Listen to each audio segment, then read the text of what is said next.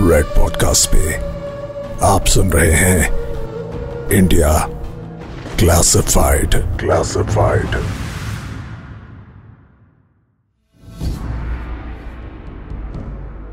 नमस्कार India classified season two में आपका स्वागत है।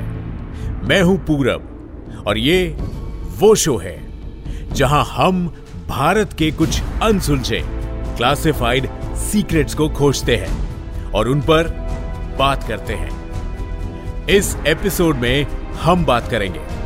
सर्जरी के फादर कहे जाने वाले, महर्षि सुश्रुत के बारे में। सुनने में थोड़ा बोरिंग लग रहा होगा, लेकिन अगर मैं आपसे यह कहूँ कि सुश्रुत दुनिया के सबसे पहले सर्जन थे, जिनके द्वारा लिखी गई किताब में 1100 बीमारियों का इलाज था। ब्रेन सर्जरी, प्लास्टिक सर्जरी के डिटेल प्रोसीजर्स थे और नैनो टेक्नोलॉजी के इस्तेमाल से इलाज करने की विधि लिखी हुई थी। जी हाँ नैनो टेक्नोलॉजी और क्या तब भी आपकी चेतना नहीं जागेगी कि अगर मैं आपको बताऊँ कि दुनिया की पहली बार प्लास्टिक सर्जरी महर्षि सुश्रुत ने 6000 बीसी में की थी। जी हाँ, आपने सही सुना। 6000 बीसी। इस एपिसोड में हम बात करेंगे मेडिकल साइंस के सबसे डार्क और क्लासिफाइड सीक्रेट के बारे में।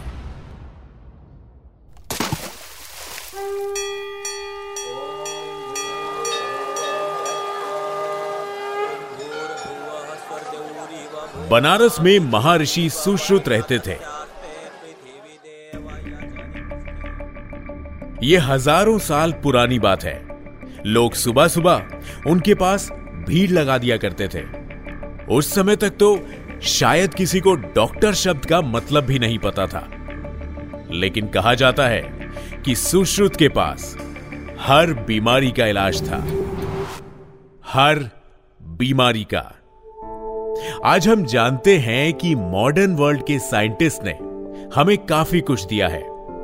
इनोवेशंस और डिस्कवरीज की एक लंबी कतार है। वेस्टर्न कंट्रीज़ यानी अमेरिका इंग्लैंड इटली फ्रांस जैसे देशों के कई महान साइंटिस्ट ने अपनी महान इन्वेंशन और थ्योरीज के दम पर पूरी दुनिया को इन्फ्लुएंस किया है। लेकिन जब इनकी थ्योरीज को पढ़ते हैं तो मालूम होता है कि एटीन सेंचुरी नाइनटीन सेंचुरी के फिजिसिस्ट मैथमेटिशियंस बायोलॉजिस्ट इंजीनियर्स और यहाँ तक कि डॉक्टर्स की थ्योरीज भी कहीं ना कहीं भारत में हज़ारों सालों से पीढ़ी दर पीढ़ी बताए जाने वाले ज्ञान से मेल खाती है। भारत को सोने की चिड़िया कहा जाता था। यह लाइन आपने फ़िल्मों में सुनी होगी। किताबों में पढ़ी होगी, लेकिन सोने की चिड़िया का असली सोना, यहाँ मौजूद हीरे जवाहरात नहीं थे। वो सोना था, यहाँ का ज्ञान। भारत की संस्कृति में साइंस के कई कॉम्प्लेक्स प्रिंसिपल्स छुपे हुए थे। धरती से सूरज की दूरी का वर्णन हनुमान चालीसा में कर दिया गया था।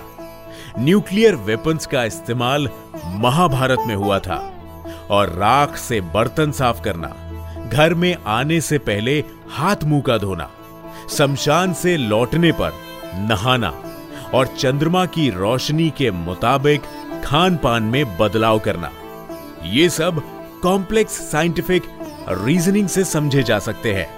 कभी कभी हम इन पुरानी आदतों को मज़ाक में उड़ा देते हैं। लेकिन जानते हैं कि इनमें सच्चाई छिपी हुई है। ये सब मैं आपको इसलिए बता रहा हूँ क्योंकि हम आज वेस्टर्न वर्ल्ड के ग्रेट साइंटिस्ट एल्बर्ट आइंस्टाइन को जानते हैं। लेकिन आपने महर्षि सुश्रुत के बारे में शायद सुना भी नहीं होगा। महर्षि सुश्रुत, शायद आपको यह नाम थोड़ा मुश्किल लग रहा है। जी हाँ, ये नाम संस्कृत भाषा में है। Madam Curie, Nikola Tesla, Bernoulli, Pythagoras, ये सब नाम तो बोलने में काफ़ी आसान होंगे, क्योंकि ये नाम आपने कहीं ना कहीं पढ़े ज़रूर है। लेकिन संस्कृत में मैथमेटिकल इक्वेशन सुलझाने वाले ऋषियों के नाम शायद हम में से कुछ गिने चुने लोगों को ही याद है। आपको जानकर हैरानी होगी कि ये मेडिकल साइंस की मॉडर्न सर्जरी टेक्निक्स सुश्रुत की किताब से प्रेरित है। और बल्कि सिर्फ़ प्रेरित नहीं है, बल्कि Sushruta Samhita modern medical science से कई ज़्यादा एडवांस्ड है। प्लास्टिक सर्जरी करवाने के लिए आज लोग विदेश भागते हैं। यह बात सच है कि वहाँ पर इस टेक्निक को प्रैक्टिस से बेहतर कर लिया गया है। मगर आपको जानकर हैरानी होगी कि लगभग दुनिया का हर डॉक्टर भारत में लिखी गई सुश्रुत संहिता में बताए गए प्रोसीजर द्वारा ही सर्जरीज करते हैं। काफ़ी वेल प्लान मास मैनिपुलेशन से इस बात को लोगों के जहन से निकाल दिया गया कि एडवांस्ड मेडिकल सर्जरीज का ओरिजिन भारत में ही हुआ था। हपोक्रेटीज डॉक्टर्स का भवन माना जाता है। मेडिकल स्टूडेंट्स को हपोक्रेटिस की लिखी हुई हपोक्रेटिक ओथ लेनी पड़ती थी। लेकिन कई डॉक्टर्स बिना महर्षि सुश्रुत के बारे में जाने, मेडिकल साइंस की पढ़ाई करने के लिए विदेश का रुख कर लेते थे।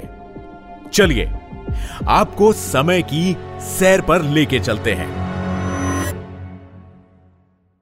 साल था सत्रह सौ चौरानवे। यानी अंग्रेज़ भारत में आ चुके थे। ईस्ट इंडिया कंपनी ने भारत के लगभग सभी राज्यों पर अपना कब्जा जमा लिया था। उन दिनों ब्रिटेन में एक मैगजीन छपा करती थी। इस मैगजीन का नाम था दी जेंटलमैन्स मैगजीन। अक्टूबर सत्रह सौ चौरानवे में इस मैगजीन में एक आर्टिकल छपा था।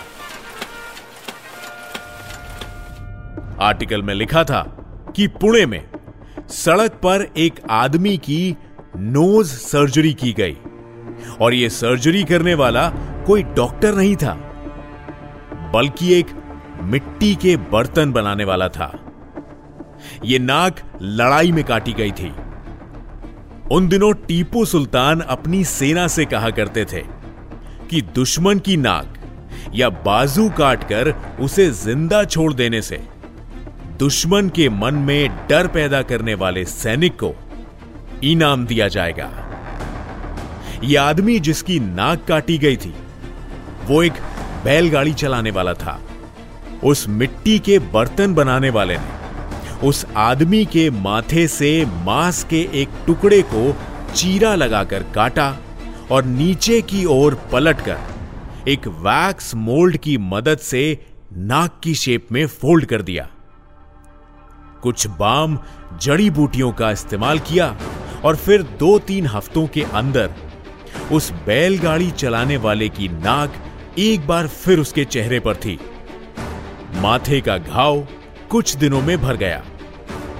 हालाँकि ये नाक एकदम परफेक्ट नहीं थी, लेकिन ये इलाज करवाने के लिए आज आपको राइनोप्लास्टी करवानी पड़ेगी। इसकी कीमत इंग्लैंड जैसी जगह में कम से कम दस लाख रुपए है, यानी वन मिलियन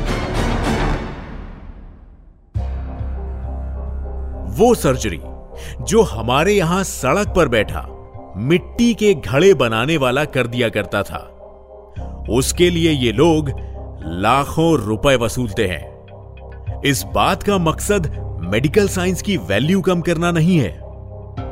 बल्कि इस बात का मकसद है यह समझाना कि भारत में मेडिकल साइंस की जानकारी बाकी दुनिया के मुकाबले कहीं ज़्यादा थी। द जेंटलमैन्स मैगजीन के इस आर्टिकल ने पूरे यूरोप में खलबली मचा दी। क्योंकि इस तरह की कॉम्प्लेक्स कॉस्मेटिक सर्जरीज करने की कोशिश तो कई देशों में हो रही थी। लेकिन कोई भी इसमें कामयाब नहीं हुआ था। वेस्ट की नज़रें भारत पर थोड़ी और ध्यान से देखने लगी। और जानते हैं उसके बाद क्या हुआ? यह आर्टिकल छपा था सत्रह में। 1800 में, यानी ठीक छह साल बाद, यूनाइटेड किंगडम की रॉयल एसोसिएशन ऑफ़ सर्जरी की स्थापना की गई। इंटरनेट पर आप चेक कर सकते हैं। मैगजीन का आर्टिकल और इंस्टीट्यूट की फाउंडिंग डेट ढूंढना कोई मुश्किल नहीं है। बाद में यूरोपियन डॉक्टर से यह इंफॉर्मेशन जर्मन तक पहुँची और 1818 में इस सर्जरी का नाम राइनोप्लास्टी रखा गया। कहा यह भी जाता है कि शायद संस्कृत में प्रयोग किया जाने वाला शब्द चुरीज्यूर बाद में जाकर सर्जरी बना। एक किस्सा और है। सन 1890 में sir Hamilton Saint Clair Bower को रशिया चाइना बॉर्डर पर भेजा गया। यह एक सीक्रेट मिशन था। वहाँ उन्हें एक छोटे बाज़ार में एक मैन्यूस्क्रिप्ट मिला। उन्होंने कुछ पैसे दिए और वो मैन्यूस्क्रिप्ट खरीद लिया। लेकिन वो किस भाषा में है, ये उन्हें समझ में नहीं आ रहा था। उन्होंने ये मैन्यूस्क्रिप्ट कोलकाता भेजी। वहाँ पर इस मैन्यूस्क्रिप्ट को डिसाइफर किया गया। अब ये मैन्यूस्क्रिप्ट थी संस्कृत भाषा में, लेकिन इसे लिखा गया था गुप्त ब्रह्मी स्क्रिप्ट में।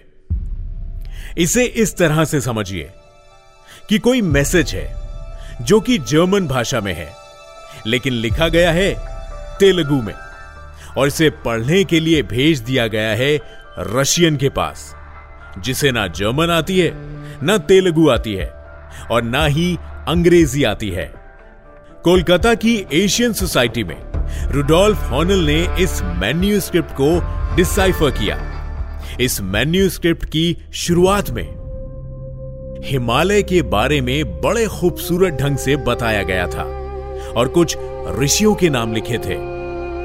आत्रेया, हरिता, परसरा, भेला, गर्गा, संभव्य, सुश्रुता वशिष्ठा करला और काप्या ये किताब मेडिकल साइंस के बारे में थी। लेकिन सोचिए कि ये मिली कहा? रशिया, चाइना के बॉर्डर पर।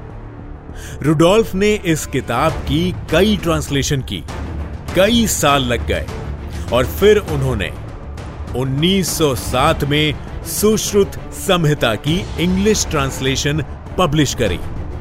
सुश्रुत संहिता में सर्जरी परफॉर्म करने के कई इंस्ट्रूमेंट्स के बारे में बताया गया है। ब्रिटिश जर्नल्स और अखबारों ने काफ़ी कोशिशें की, सुश्रुत संहिता को नकारने की, और वो शायद कुछ हद तक कामयाब भी रहे। वो बताते हैं कि 600 बीसी में सुश्रुत संहिता लिखी गई, लेकिन एविडेंस मौजूद हैं जो कहते हैं कि सुश्रुत संहिता 5000 बीसी में लिखी गई थी।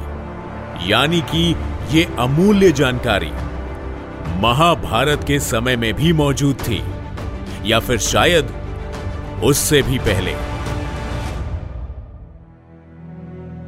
हम चाहेंगे कि ऐसा ना हो, लेकिन फिर भी अगर किसी वजह से आपको डॉक्टर के पास जाना पड़े तो इलाज करवाने के बाद एक बार दिल में महर्षि सुश्रुत और सुश्रुत संहिता लिखने वाले सभी ऋषियों को याद ज़रूर कीजिएगा।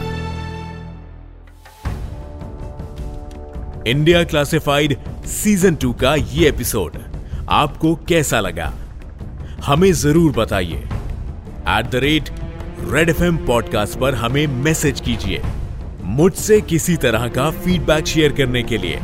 इंस्टाग्राम पर मैसेज कीजिए एट द रेट आरजे पूरब एक और एपिसोड लेकर इंडिया क्लासिफाइड सीजन टू पर एक बार फिर आऊंगा जय हिंद जय Bharat you are listening to Red Podcast India Classified. Written by Dhruv Law. Audio designed by Ayush Mehra. Send your feedback and suggestions. Write to us at podcast at redfm.in.